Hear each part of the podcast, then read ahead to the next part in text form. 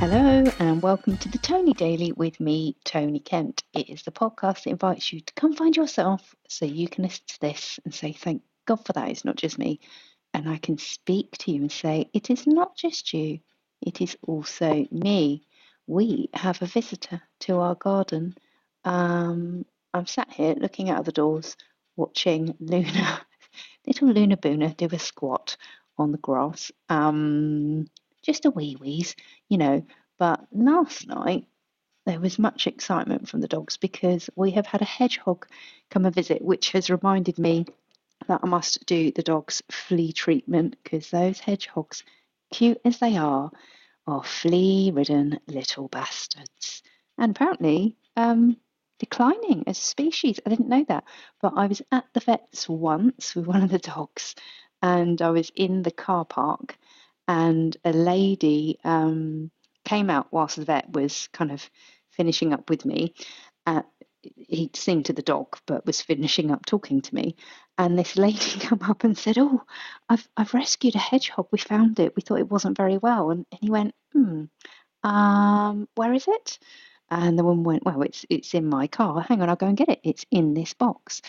And the vet said, okay, um, what have you wrapped it in? She said, oh, I've, I've wrapped it in one of my towels. And the vet said, hmm, maybe don't keep that towel or maybe boil wash it. You do know that they uh, carry fleas. this woman's face, she was like, no.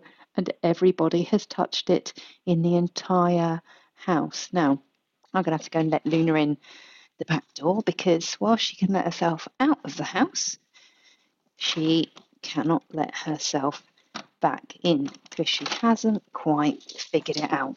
Um, apart from hedgehogs, let's just have a little talk about strike action and I'll keep it brief. Many people have been venting their displeasure that their Christmases will be interrupted due to rail strikes. And if I was going to go on BBC Have Your Say, what I would be saying is that generally I do support strike action, and I won't be telling you about the Christmas party that I'm missing or the relatives that I won't get to see. What I would be saying is I have a teenager that has many plans to go into London over Christmas. That's what I'm going to have to deal with is an upset teenager. Oh my God.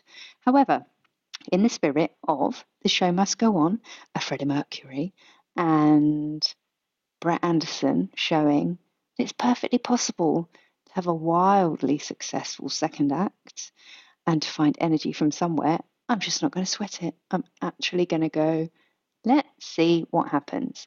I can't predict what's going to happen next weekend. Who knows what the unions might come to an agreement on?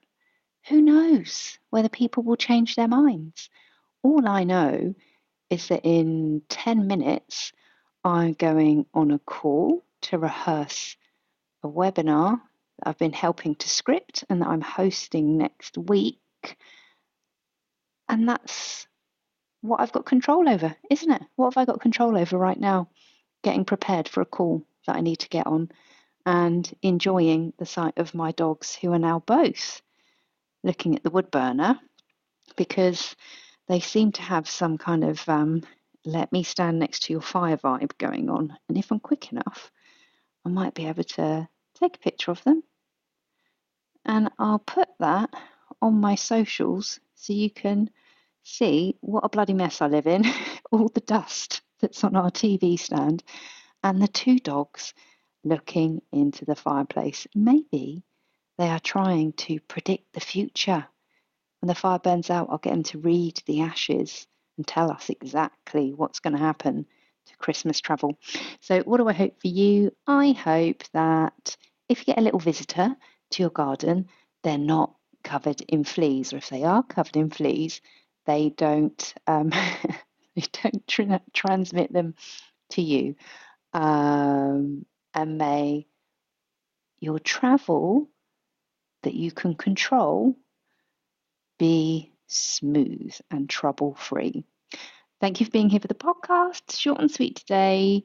If you enjoy it, please give it a share. I will be back with you tomorrow.